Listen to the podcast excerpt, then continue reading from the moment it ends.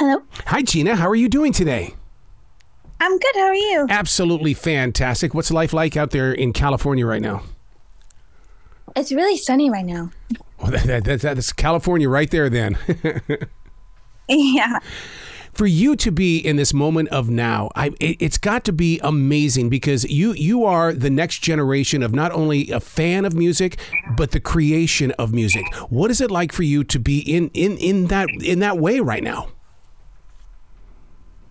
It's really cool and it's it's such like a an honor to have all these people like listening and watching and stuff like that. So it's it's really special and I'm really grateful that I get to be a part of it and not just be a fan. Like I, I get to be part of it too. So it's it's really special and I'm really grateful. When you say the word watching, that was the one thing that scared me away from television. I enjoyed being on television, but but it was being recognized out in public that uh, that because I'm a radio guy, I, I'm not used to people recognizing me in public. But for are they starting to recognize you now?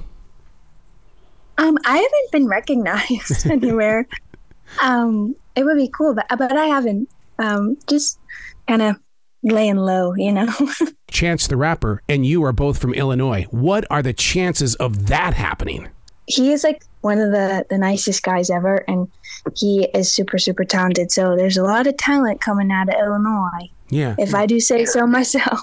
Well, there's also a lot of talent coming out of Niall as well because I love the fact that that he is where he is because he's in that place where he can share the journey. He's been here before. He knows the pressure that you're under, Gina. Yeah, and he's really empathetic in that way. He's always been super understanding and and him being in a competition like this really like helps us too, you know, cuz it's it's stressful and it's scary and he he really gets that. So it's it's really helpful to have him. I've been a fan of NBC's The Voice since day one, and, and I look at it as being a gigantic music festival where creative minds come together. Do you go through the same emotions that it's like, wow, here are all these creative people? Yeah, it's it's really intense as much as it is fun and exciting, you know, because you're meeting all these people and and every single person on the show is so unbelievably talented and they all deserve to be there.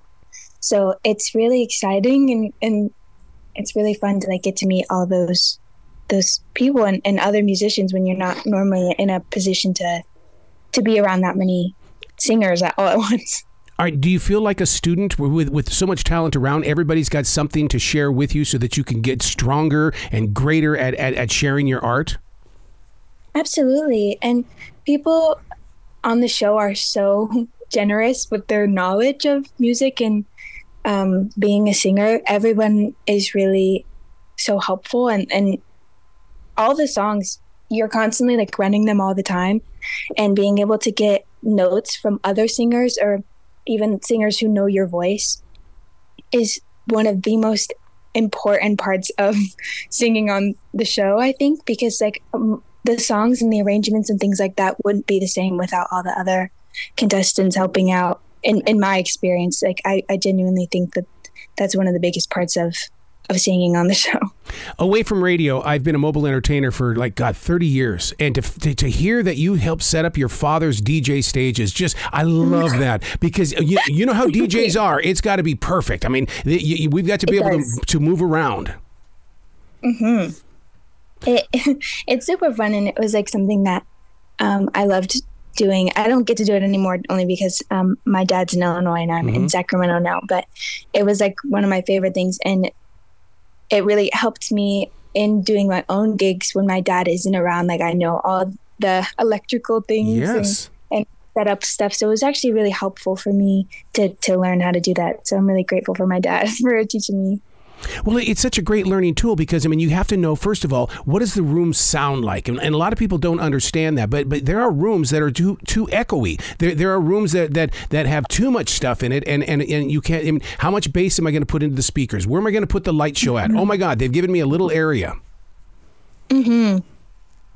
It's especially working on the show, and like the setup is so different, and, and you're not being a part of the people who who set the things up and you just want to like jump in and and be like what about this but you're just there to sing so you're not you're not part of the the sound crew which is an interesting an interesting time yeah. but it's so much different because like obviously the equipment and everything on the show is insane and so nice so I would be that person on uh, that visits the the stage for NBC's The Voice, and the first thing I would want to do is I'd want to meet Paul, the music director, and then I would want to go meet the light directors because the lighting and everything is just so perfect. Right? They're so they're so talented, and the attention to detail on the show is absolutely incredible, and they really make us look so nice and make us sound beautiful. So it's really them as much as it is like us singing. Does it sound different when you're on that stage versus what we're getting on our side? And the reason why I bring that up is because in radio, yeah, okay, we, we have a voice, but it, it's a, it's a compressed voice. There's a lot of things that the engineers do to our voices before it makes its way out here. Yeah, it definitely does because um, for I think blinds and battles it's like the speakers are on the floor. Yeah. If you can kind of see, there's like the grates on the floor. So it's definitely like an interesting sound. Um, but I think it sounds pretty similar. But obviously, there, there's just a lot more background noise like on stage than there is uh, on TV. So absolutely. So away from music, what do you do? What is what is your escape out there in that beautiful state of California? Um, I really like to like read, and I'm I'm a big fan of running. But like my job, I just do gigs and stuff. So I, I'm kind of doing music 24 7, you know? I totally get that. That's part of the journey. I mean, that's what I love about, mm-hmm. you know, artists that can go and set up their stages, go and do a performance. It's a new audience every night and and you learn how to embrace that. Yeah. It's really nice and and I've been gigging since I was 14. Like I've been working on things like that and I've had a lot of growing pains and, and things like that. So I feel like I've really found my groove now of like how I want to do my gigs and, and how I like to sing and set my equipment up. It's just like I feel like I'm really in my my pocket right now for that kind of thing. So and I really enjoy it. I I love singing in crowds, especially after COVID. Like I like oh to be God. around the people and, and sing to people and be able to be in that kind of space. Oh, I totally get that. I, to, I, I always always talk with people on, on the podcast on iHeartRadio that that I need to be with people at all times because I, I pull from their energy just as much as they pull from me. Mm-hmm. For sure. When you're on that live stage, how do you keep yourself well focused in on on the out because I've, I've always called it moving the room you you can't stay in one zone of music you've got to be able to keep it fresh and moving forward do, is it okay to break up your set list what do you do for live performances, I really I want to be entertaining to the crowd, whether yeah. it be like at a hotel bar, at like a regular like nighttime bar, if we're inside, outside. I really try to match the vibes as much as possible. So I'll change my set list depending on the area or like sorry, there's a car. um, I live on like a ranch, so there's like lots of trucks going everywhere. But um, I feel like I do definitely cater my set list depending on like what it's for. I'll sing country songs if that's what the vibe is. Like I'll sing like all dance pop. Like I'm really open to anything. I I like to sing. I like to entertain. Um, and if there is a request, I will I will take requests sometimes because sometimes people like just really want to hear certain things, and, mm-hmm. and I'm part of my job is to you know give the people what they want. Absolutely, so, absolutely. Uh, yeah. you, you, talk about being on that farm. I, I, grew up out there in the state of Montana and Wyoming, and I used to take my guitar out there on the haystacks, and I pretended I was live in concert with fifty thousand people watching me. Do you go out into those fields? Um, I definitely, I don't think the like because we have horses, and I don't think the horses really like when you sing. so, I, I don't really, but I I have like to have my window open a lot. I'm a big like outside person, but um i'm for some reason i'm really like finicky about like my instruments yes. like being outside of the case any anywhere besides my room or like at a venue i'm really like like protective over them and i want to make sure they stay like really nice and clean and stuff so i don't really take it outside, but I definitely have my windows open a lot, so that's about as close as I get. well, I'm totally with you then, because I have an Ibanez Flying V that I've had since I was 17 years old, and and, oh. and, and, there's no way that guitar is ever going to see the light of day out there. If if it's performed, it's got to be inside a building, not mm-hmm. outside. Mm-hmm. I agree. Mm. I agree.